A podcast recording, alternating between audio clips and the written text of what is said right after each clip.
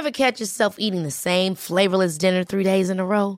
Dreaming of something better? Well, HelloFresh is your guilt-free dream come true, baby. It's me, Kiki Palmer. Let's wake up those taste buds with hot, juicy pecan-crusted chicken or garlic butter shrimp scampi. Mm. Hello Fresh. Stop dreaming of all the delicious possibilities and dig in at HelloFresh.com. Let's get this dinner party started.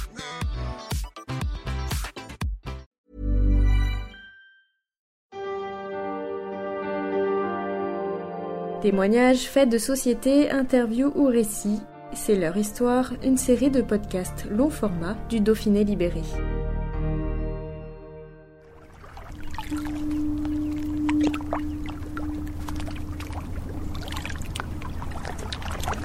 Dans la nuit du 14 au 15 avril 1912, le Titanic, l'insubmersible paquebot transatlantique britannique de la White Star Line, sombre vers les abîmes lors de son voyage inaugural de Southampton à New York. Plus de 1500 passagers et membres de l'équipage périssent avec lui. En 1997, le cinéaste James Cameron se lance dans un projet de reconstitution du naufrage en mettant en scène l'idylle de Rose DeWitt Bootlecker et Jack Dawson sous les traits de Kate Winslet et Leonardo DiCaprio. Mais ce qui nous intéresse aujourd'hui, c'est la lettre écrite en 1955 par une rescapée iséroise qui refait surface en 2014 et fait la une des journaux britanniques. Cette lettre, de neuf feuillets, revient sur cette terrible nuit avec comme narratrice la véritable Rose. Depuis, elle a été identifiée. Elle correspond d'ailleurs parfaitement au récit que Rose Amélie Icard avait fait au Dauphiné libéré il y a un peu plus d'un demi-siècle, en 1959. Mais qui est donc Rose Amélie Icard, la rescapée iséroise du Titanic? Si elles ont le même prénom, Rose Amélie a un destin bien différent de la célèbre effective Rose de Whitbotecker. Elle est née à Murs, un petit village du Vaucluse, en 1872. En 1912, elle a 40 ans et est alors la dame de compagnie de Martha Stone, veuve du milliardaire et président de la compagnie Bell. Depuis plusieurs années, elle parcourt de nombreux pays à ses côtés. Et le 10 avril 1912, elle embarque sur le Titanic, en première classe, cabine B28. Quatre jours plus tard, elle survit à l'un des drames les plus marquants du XXe siècle. Bien des années plus tard, en août 1955, âgée de 83 ans, elle décide d'écrire une lettre, sobrement intitulée Le naufrage du Titanic, pour raconter, avec beaucoup d'émotion, cette nuit tragique qui l'a tant marquée.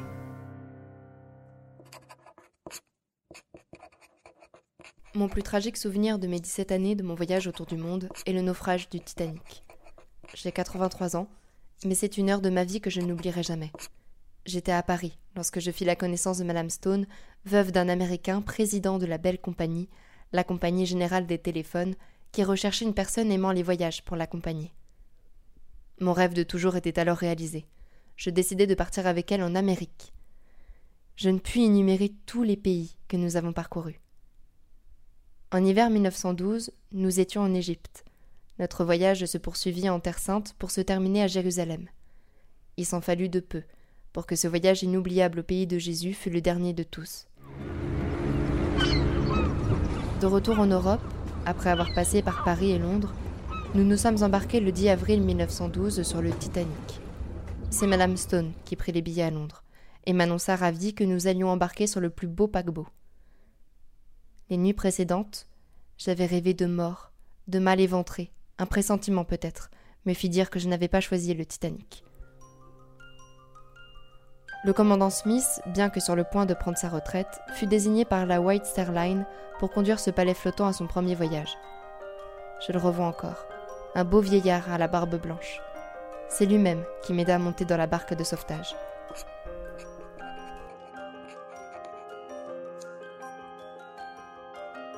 Rose Amélie Icard, une fois sa lettre publiée en 1955, raconte de nombreuses fois son récit, dans la presse ou à la télévision.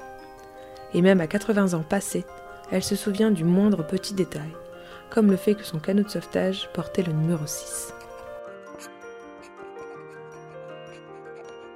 Pendant quatre jours, ce ne fut que fête, dîner d'apparat d'un luxe vraiment royal, toilettes les plus somptueuses, un étalage éblouissant de bijoux et de rêveries, de diamants dignes d'un faste oriental. Parmi l'élégante assistance se trouvaient sept à huit jeunes couples de retour de leur voyage de noces. L'après-midi du 14 avril, c'était un dimanche, La musique du bord avait joué à plusieurs reprises l'Ave Maria de Gounod, la veuve joyeuse, etc. Il faisait un froid glacial. Nous étions près de l'île de Terre-Neuve. Un bateau français, le Touraine, je crois, avait signalé attention iceberg. Mais le président Bruce Ismay affirmait qu'il n'y avait rien à craindre, que le Titanic était incassable. La dernière soirée fut particulièrement mouvementée. Concerts, bals, réjouissances. Et pourtant, tout cela ne pouvait chasser l'angoisse confuse qui me tourmentait toujours. Je ne changeais même pas de toilette, je n'en avais nulle envie, alors qu'autour de moi les dames rivalisaient d'élégance. Vers les 11 heures, Madame Stone et moi allions nous coucher. Trois quarts d'heure plus tard, alors que le paquebot marchait en pleine vitesse, un choc effroyable nous jetait hors du lit. Un officier nous lança un passage. Ce n'est rien, regagnez vos cabines. Je répondis. Écoutez ce grand bruit, on dirait que l'eau s'engouffre dans le bateau. De retour dans la cabine, je vis que notre voisine d'en face s'était remise au lit. La fille arriva affolée en criant Maman, vite, vite, lève-toi, c'est très grave. J'aidai Madame Stone à s'habiller. Elle prit sa ceinture de sauvetage et me dit Venez. Je tremblais. Et toujours en robe de chambre, je pris un manteau, ma ceinture de sauvetage et la suivis sur le port. Là, je retrouvais ma couverture de voyage et mon manteau de fourrure laissé sur ma chaise longue. Il devait me préserver miraculeusement par la suite. Nous sentions sous nos pas le pont s'incliner vers l'abîme. Je voulus redescendre pour chercher les bijoux de Madame Stone, une fortune. Je me trompe d'escalier et je remonte moitié chemin. Heureusement pour moi, car je ne saurais plus remonter. Nous avons assisté à ce moment à des scènes inoubliables, où l'horreur se mêlait à l'héroïsme le plus sublime. Des femmes encore en robe de bal, quelques-unes sortant du lit à peine vêtues, échevelées, affolées, se ruaient vers les embarcations. Le commandant Smith avait crié Les femmes et les enfants d'abord. Ferme et calme, dans la cohue, officiers et marins prenaient les femmes et les enfants par le bras et les dirigeaient vers les barques de sauvetage. Près de moi étaient deux beaux vieillards, monsieur et madame Strauss propriétaire des grands magasins Macy's de New York. Elle refusa d'aller dans la barque après y avoir fait descendre sa femme de chambre. Elle se suspendit au cou de son mari en lui disant Nous sommes mariés depuis 50 ans, nous ne nous sommes jamais quittés, je veux mourir avec vous. À demi évanouie, on mit dans une barque voisine la jeune épouse du milliardaire John Jacob Astor, revenant de leur voyage de noces. Elle avait 20 ans, lui 50 ans. Elle s'accrocha à lui, il dut la repousser avec force. Les marins en blouson bleu, ceinturon et béret entonnèrent le beau cantique. Plus près de toi, mon Dieu, c'est le cri de ma foi, plus près de toi. Les canaux de sauvetage furent rapidement descendus. Par miracle, Madame Stone et moi nous sommes retrouvés dans la même barque, où nous étions une trentaine de personnes. L'officier nous dit Ramez fort, vous n'avez que 25 minutes pour sauver votre vie. Je pris les avirons et ramai avec tant d'énergie que j'en eus les mains en sang, et les poignets paralysés car il fallait faire vite pour échapper au gouffre immense qu'allait ouvrir le Titanic en sombrant. C'est à ce moment que je m'aperçus que quelqu'un était tapis sous moi. Je n'eus pas la force de révéler sa présence. Je ne sus jamais quel était l'homme qui sauva ainsi sa vie. Tout en nous éloignant sur la mer presque calme, éclairée faiblement par la lanterne que tenait l'officier, je ne quittais pas des yeux le Titanic, éclatant de lumière. Soudain, l'obscurité se fit, complète et impénétrable. Des cris, des hurlements horribles s'élevèrent au milieu des craquements du navire, puis ce fut tout.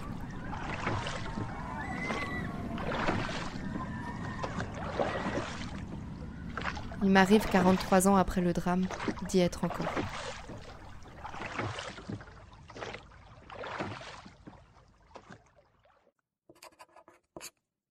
Après cette nuit d'épouvante, aux premières lueurs du jour, avant l'arrivée du Carpessia, qui devait nous recueillir transis, complètement épuisés, notre barque et quelques autres retournèrent sur les lieux de la tragédie.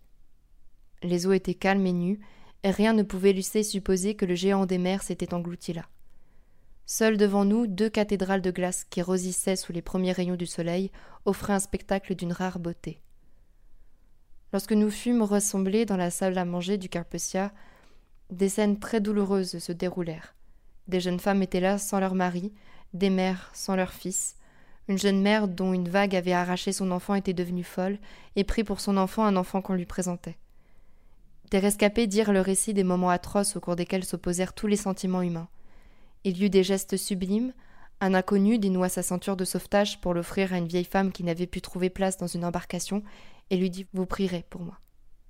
Le milliardaire Benjamin Guggenheim, après avoir aidé au sauvetage de femmes et enfants, se mit en habit, une rose à sa boutonnière pour mourir. Un pasteur dit les prières pour les disparus. Le cœur qui se rendait à Gênes fit demi-tour pour nous ramener à New York. Je ne parlais pas de notre arrivée où j'ai encore assisté à des scènes poignantes. Rose, Amélie Icard. Sur les 2223 passagers et membres d'équipage, 1504 périssent dans les eaux glacées de l'Atlantique Nord. Sur le Carpathia, qui ramène les rescapés à New York, deux frères. L'un a à peine deux ans, l'autre pas encore quatre. On les surnomme Momon et Lolo.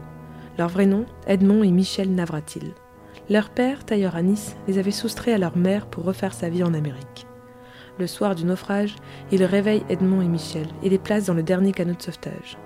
Le père ne survivra pas. Une fois à New York, les enfants se retrouvent seuls, sans parler anglais. C'est là qu'ils deviennent les orphelins du Titanic et font les gros titres de la presse. C'est grâce à la une du journal que leur mère les retrouve. Elle part les rejoindre à New York pour les ramener en France. Une fois adulte, Michel Navratil deviendra professeur de philosophie et enseignera même au lycée Dominique Villard à Gap pendant plusieurs années, entre 1942 et 1951.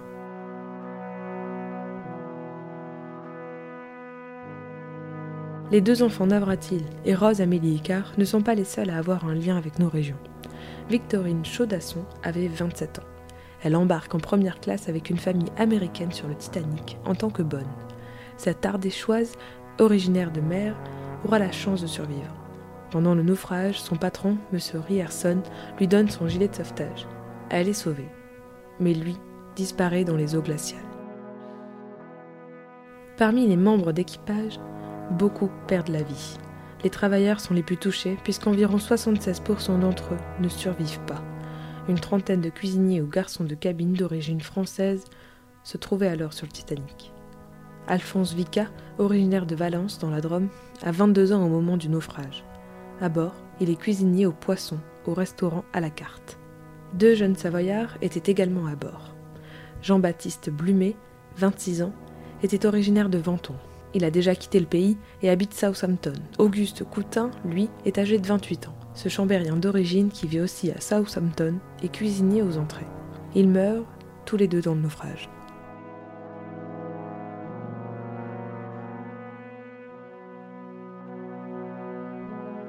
Rose Amélie, elle, finit sa vie en Isère.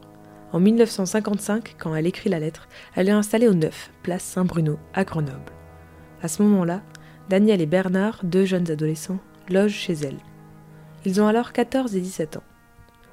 L'un fait ses études au lycée Vaucanson, l'autre est déjà au boulot dans l'entreprise Massot et Didier à Grenoble. Le soir, ils ne rentrent pas auprès de leur famille de Saint-Laurent-du-Pont et de Corps. Non, comme plein d'autres, ils louent une chambre en ville. Mais leur logeuse n'est donc pas comme tout le monde. Mémé Icar, comme il la surnomme, a une histoire. Certains soirs, Rose leur raconte cette nuit d'avril 1912. Aucun détail ne manque. En 2014, une journaliste du Dauphiné libéré rencontre les anciens locataires, plus si jeunes. Elle se réveillait encore la nuit avec le souvenir des derniers cris entendus, raconte-t-il. Reste que mademoiselle Icard a marqué leur vie. Bernard lui a consacré un petit essai. Daniel, lui, a pris l'habitude d'archiver des articles sur les grands événements du monde. Mais c'est surtout la personnalité de leur logeuse, au destin si extraordinaire dont ils se souviennent. Ils décrivent une personne bonne, très pieuse. Parfois, ses yeux se mouillaient quand elle parlait du naufrage. Elle sortait alors un mouchoir en dentelle de son tablier fleuri pour essuyer discrètement les larmes avant qu'elle ne coule.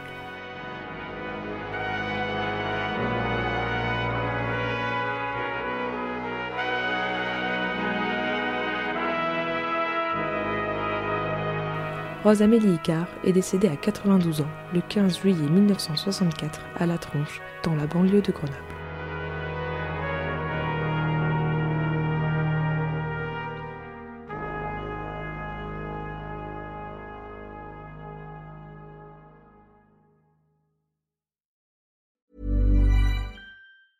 Ever catch yourself eating the same flavorless dinner three days in a row? Dreaming of something better? Well, HelloFresh is your guilt-free dream come true, baby. It's me, Gigi Palmer. Let's wake up those taste buds with hot, juicy pecan-crusted chicken or garlic butter shrimp scampi. Mm. Hello Fresh. Stop dreaming of all the delicious possibilities and dig in at HelloFresh.com. Let's get this dinner party started.